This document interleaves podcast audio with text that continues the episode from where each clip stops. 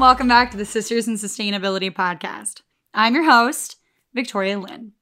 For the month of May, we are examining the impact that mental health professionals and advocates have on Sustainable Development Goal 3 good health and well being.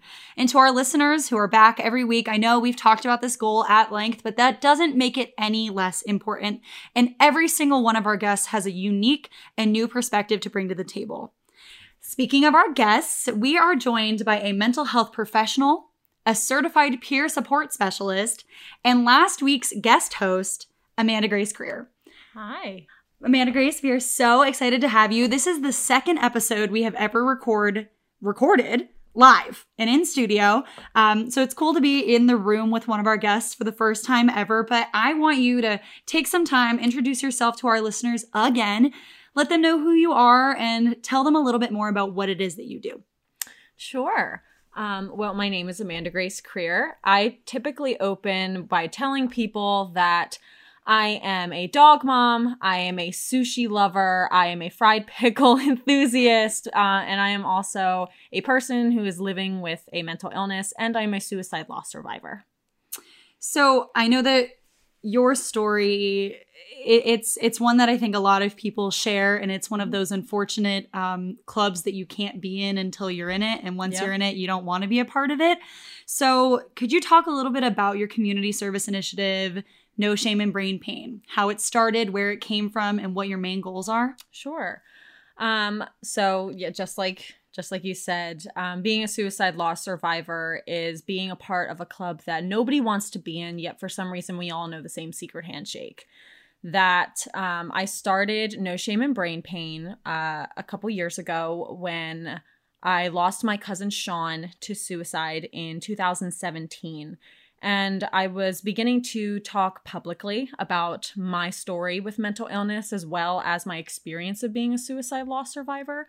And I wanted to create a slogan that everybody can identify with, whether you are a first grader or you are an adult. Um, that our brain is an organ, just like every other organ in the body, and sometimes it gets sick, and there should be no shame in that. Um, just like hypertension, like there's no shame in hypertension or diabetes, but for some reason, when it comes to illnesses of the brain, there's a lot of stigma surrounding that, and there should be no shame in brain pain.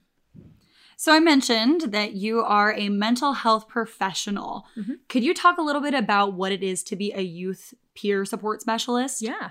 So I specifically work with youth and young adults. That's where my passion lies. But a uh, s- certified peer support specialist is a very specific type of mental health professional.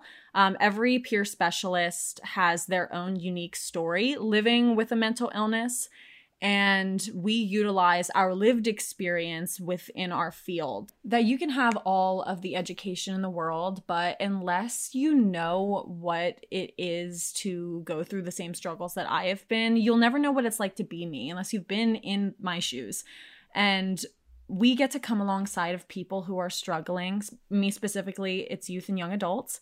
And I get to sit next to them and say, I know where you are because I've been here. And I know that it's really hard. And I know that it feels lonely. But I promise that you don't have to walk through this alone and then we can do it together. So, as we mentioned, the special and unfortunate club that you're a part of is the fact that you lost your cousin Sean to suicide. Do mm-hmm. you feel comfortable and would you mind sharing, you know, your story of Sean with the world? Yeah, absolutely. Um, so my cousin Sean was 18 years old when he unfortunately died by suicide in September of 2017. Um, and that rocked my whole world. That um, Sean was not the depiction that the media has of what suicide looks like. That if you look at the media, the suicide if you look at the media, they will say that suicide are the kids that wear black clothing and they sit in the back of the room and they don't have friends and they don't talk to anybody and they isolate. And that's not always the case. And a lot of times that's not the case. That my cousin was an athlete, that he played many sports, that he had so many friends, that he was voted his high school's class clown two years in a row. That he was that guy that you went to high school with that was kind of a jerk, but he was funny, so people still liked him anyway. And we had no idea the type of struggles that Sean was facing. Um, that I have a nonprofit called the Sean Flynn Foundation, and we talk specifically about the effects that concussions and traumatic brain injuries have on mental health because we believe that if we would have known the impact of the amount of traumatic brain injuries that Sean had due to sports and how that affected his brain, we would have been able to help him more and he probably would still be here today. So you mentioned your nonprofit and the work that you do, and I know mm-hmm. that you offer a really awesome scholarship in Sean's honor. Can you tell everybody a little bit about that and specifically the criteria yeah. for that scholarship? Um, so I wanted to develop a scholarship that honored my cousin's legacy because I believe that people who die by suicide are so much more than just how they died. I mentioned that Sean was the class clown of Souderton Area High School two years in a row. And so when I developed this scholarship, I wanted to make it readily available to most high school students that um, that if you are a high school student in the state of Pennsylvania and you are a junior or a senior and you are going on to higher education, whether that is a traditional uh, university or if you're going to a trade school, you are eligible to apply. And the scholarship criteria, you don't have to have the best GPA in the world. Um, all that you need is a story, and specifically a story that is going to make us laugh. Um, and the reason I picked that is because Sean made so many people laugh. And I know that if there's one thing that he would want is for us to continue to laugh. So it's also very therapeutic for my family that we're able to sit around and read these stories that these amazing submissions bring and that we're able to still continue to laugh. So we're currently in the process of going through all of this year's um, applicants, yes. and it's a little overwhelming how it, many there it are. It is. There's there's well over 150 applicants this year. So, and there's only one scholarship this year. Last year we had 68 applicants, which was still a lot to go through. But yes, now there is well over 150, and it, it's a lot. But I I strongly believe that the person who is meant to to win will win. And you know, I think it's great because it's 150 opportunities for us to laugh and, and exactly. have a good story. Could you tell us about last year's winner? Because I just love this story and I think more people need to hear this story. So uh like I said, that it's open to all high school juniors and seniors in the state of Pennsylvania. And it just so happened that the winner last year actually went to Souderton Area High School, which was my cousin's high school. Um, I don't know how it ended up being that way. Uh, I guess it was divine intervention. Um, but his name is Holden. He was a junior, so now he's now a senior. And he told us the story about his friend Gabe at Boy Scout camp and how his friend was a swimmer that his friend like actually was a swimmer and decided to enter in a swimming contest at boy scout camp but Gabe decided that it would be a really good idea to lather his whole body in Vaseline to make himself, I guess, faster. Um, it didn't work, and he ended up losing to another kid who had the exact same name as Holden. And that's not a very popular name. So he ended the essay with saying that he will never let his friend uh, live down the fact that he lathered himself in Vaseline only to lose the competition to him. There have been so many great stories I know that you've given as examples. Uh, I love, like, I think there was another one where a girl ended up getting into the wrong car. Yeah. Of somebody, even though that wasn't even remotely the car that her family drove. No, it was like a, she got into like a four doors, like, silver sedan and her dad drove a red minivan or something like that. So it, yeah. so to our listeners, be on the lookout for next year. Come yep. up with all your juicy, good, funny stories to uh, apply for that scholarship in honor of a really, really awesome person who I wish I could have met. Um, but I'm glad that I've got you to call as my friend too. Yes. And so if it weren't, unfortunately, for these events happening, we probably never would have No, met. Probably not. Um, and so it's weird how the world works that way. But we're going to switch gears a little bit. So I know that you talk often about the language that we use Yeah. when it comes to talking about mental health and suicide. And I know you put a huge, huge, huge, huge point on using the word, or not using the word, I should say, commit. yes. We live in a society where people say to commit suicide. Can you Mhm. talk a little, little bit about what that language does and how language in general impacts, you know, our approach to mental health? Yeah. So in the field that we talk a lot about um, recovery language and a very dated term that a lot of the population still use today is commit that somebody committed suicide. Within the suicide prevention community now today though we don't use that word anymore. And the reason is um, a lot to do with stigma around the stigma around mental health and suicide. And when you use the word commit, it's implying that a crime was was done, that people commit arson, that people commit robberies, and suicide is not a crime. Um, that we don't want to vindicate individuals who struggle with suicidal ideation. So rather than using the word commit, we like to say die by suicide or uh, even that the person has attempted or has actually taken their life or even killed themselves is is better than using the word commit. So I think that's a great transition into, you know, our next topic. Stigma comes up very often when we talk about mental health and everything. And I know that you mentioned and you are very open about your own struggle with mental health. We compete in an organization. Amanda Grace is also a candidate in not only the Miss America organization, but here in the state of Pennsylvania. Um, so be on the lookout for her because she's going to do great things at Miss PA this year. Uh, but you talk often about your own relationship with your mental health, your own struggles. And I know that you've come across some situations where the language that you have used has not been perceived very well by people. Talk about that stigma. Talk about, you know, what language, why it's important to reclaim that language or, or how, you know, that language can be interpreted. So, a wonderful example is actually of one time that I was in interview that I was asked a question about my own personal struggle. And I mentioned how I am a person that lives with daily suicidal ideation. And that's something that the majority of my family also lives with and struggles with too. And because I said that, that did not go well with the judges and they thought that I was unable to do the job because that I was not in the right headspace maybe or that I was not well enough. And I think that that is a stigma that very much needs to be broken down. Um, I think that for a very long time we have lived in a world that uses the word crisis a lot.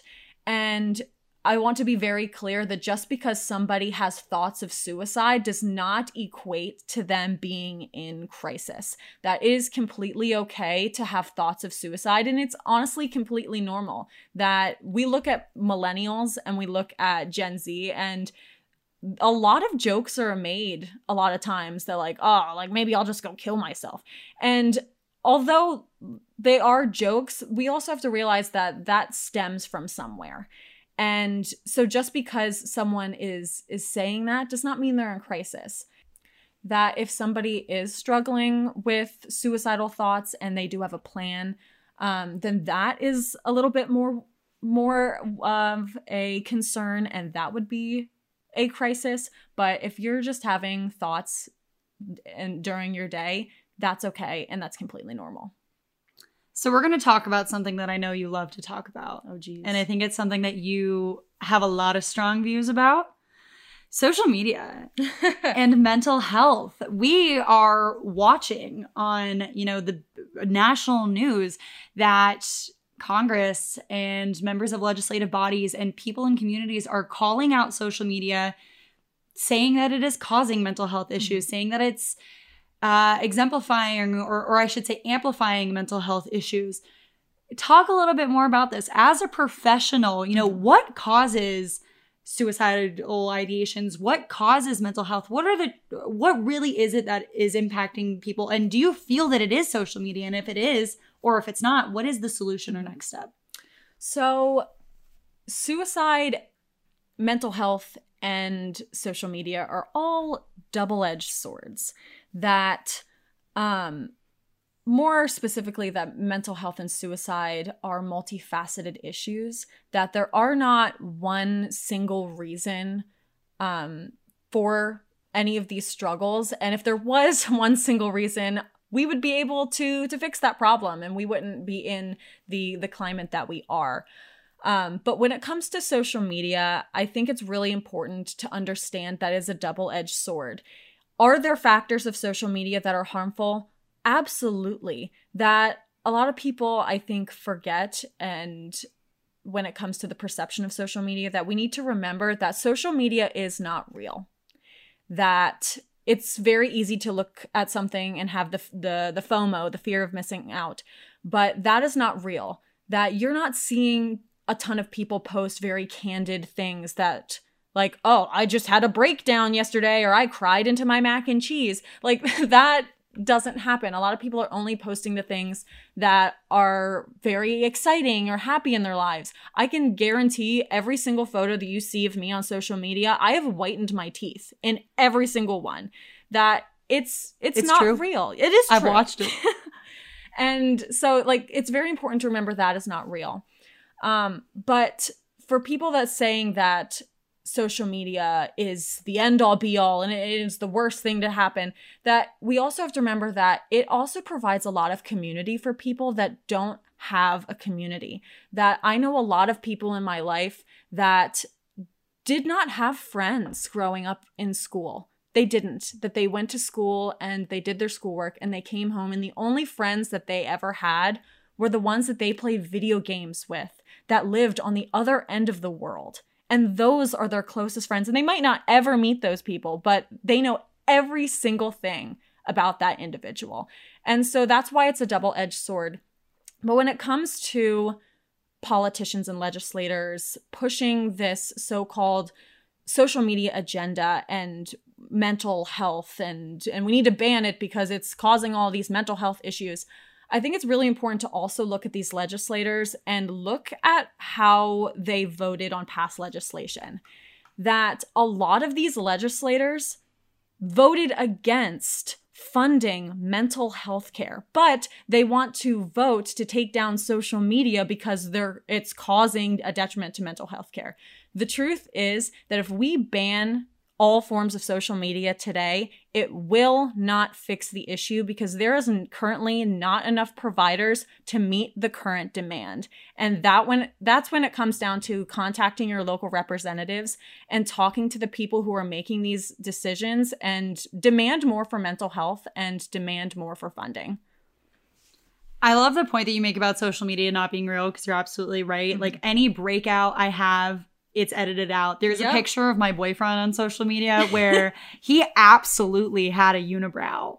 But if you look at this photo, no, he didn't. No. You would never know. Not featured in this photo is insert names here. Un- unibrow. Yep. Uh, so you're exactly right. Like social media is not always real, and I think that that's something I have to praise you for, though. Um, especially on your Instagram, No Shame and Brain Pain. You are very candid and very open. Thank you. Um, with the with what you produce about mental health, about your own struggles, about watching other people's struggles, and so we'll get into you know where you can follow Amanda Grace at. But I really think that you know you you make a really great resource. So I want to go back to you know being a peer support specialist. Sure you talk often about the fact that there's not enough resources for people. What can we do to make sure that there's resources for people to get the mental health uh, care that they need? Honestly, it comes down to to a lot of funding. Um, a lot of organizations are state funded. Um, I think in Pennsylvania, we are very lucky to have legislators that are really prioritizing mental health here in this state that I know Pennsylvania is one of the highest ranked states when it comes to uh, readily available mental health services, but it's still not great because there's still one in three young people in Pennsylvania that are unable to get connected to the resources that they need. And a lot of times, lifelong mental illnesses that are diagnosed at or that emerge at age 14 are not getting the proper care that they need until 11 years after that. And that's over a decade of struggling in silence. And I think that that's unacceptable. Um, I think that breaking down stigma within ourselves is a great first step. I know it's extremely hard because a lot of times stigma is programmed generationally, that it's even something that I have to think about sometimes, even though I am a mental health professional and I have my own struggles. Um, but being a peer is so something that is so incredibly valuable. Um, being a empathetic, active listener for somebody, and just being that person that somebody needs when their time of struggle. And I think that the biggest thing um, that you can do when trying to support your friend is actually listen. Don't sit there and try to fix their problems because most of the time that's not what they want. They don't want somebody to fix it for them. They just want to know that they're not alone. So I know that you've compiled a list of some resources uh, for our youth. Could you talk a little bit about that before we start to close up? Sure. I compiled a list of both warm lines and crisis lines for specifically southeastern Pennsylvania, but there are some national lines that are thrown in there. And the difference between a crisis line and a warm line is exactly kind of what it is. A crisis line is for somebody who is in a mental health crisis. So if you or a friend um, or somebody you know is in danger of harming themselves or somebody else, uh, please dial 988 or you can text the crisis line, which is texting hello to 741 741. Um, if the person is in need of immediate attention, you can dial 911, but you specifically have to ask for a crisis intervention trained officer. Just because you say it is a mental health emergency does not mean that they are going to dispatch a mental health or crisis intervention trained officer. You have to specifically ask for one. Um, if it is not a crisis situation and you are just looking for emotional support, warm lines are a wonderful tool. Most lines are staffed with people that are just like me, that are certified peer support specialists. And there are even some teen lines that are staffed with teens, just like you, and that they are also trained to provide emotional support in times of need. That's awesome. And I think it's great that you were able to. I mean, this just goes to further prove that you are a professional and you know, you know what you're talking about, that you were able to just rattle off really important and really crucial um, some contacts for people. So please know that if you do need help, it is out there. Um, do you want to take your favorite line for me? Sure. Um, I want everybody to know that it is okay not to be okay, but it is not okay to stay that way um, that if nobody's told you yet today, you matter and you are always enough. And there is help, there is hope, and there is no shame in brain pain. Oh, I always get the warm and fuzzies whenever you say that because it's so true. So, in closing, I know that you like to talk to youth and your peers, and, and they're probably your most important target audience. So, what is one thing that you would tell a young person who wants to change the world? I would tell them something that a really good friend of mine once said. And I'm not going to get it right, but that's okay. It was along the lines of if you think that you are too small to make an impact on the world, imagine being in a room alone with a mosquito. Shut up. that is my favorite quote in the world and I'm gonna cry at the end of this interview. But, ladies and gentlemen, to our listeners at home, I wanna say a giant thank you to my best friend in the whole wide world, Amanda Grace Krier, for being on this episode today and for kicking off Mental Health Month because you are not just an advocate, but you are a professional, and we need more like minded people but more women like you in the world. So you guys can learn more about Amanda Grace's mission to create more mental health resources for our youth by following her on Instagram at No Shame in Brain Pain. Learn more about how you can achieve the United Nations 17 Sustainable Development Goals by following us on Instagram at Sisters in Sustainability Podcast and at Sustainability Starts With You. Join the hashtag SisPodNation today and remember that sustainability really does start with you. Thanks for listening.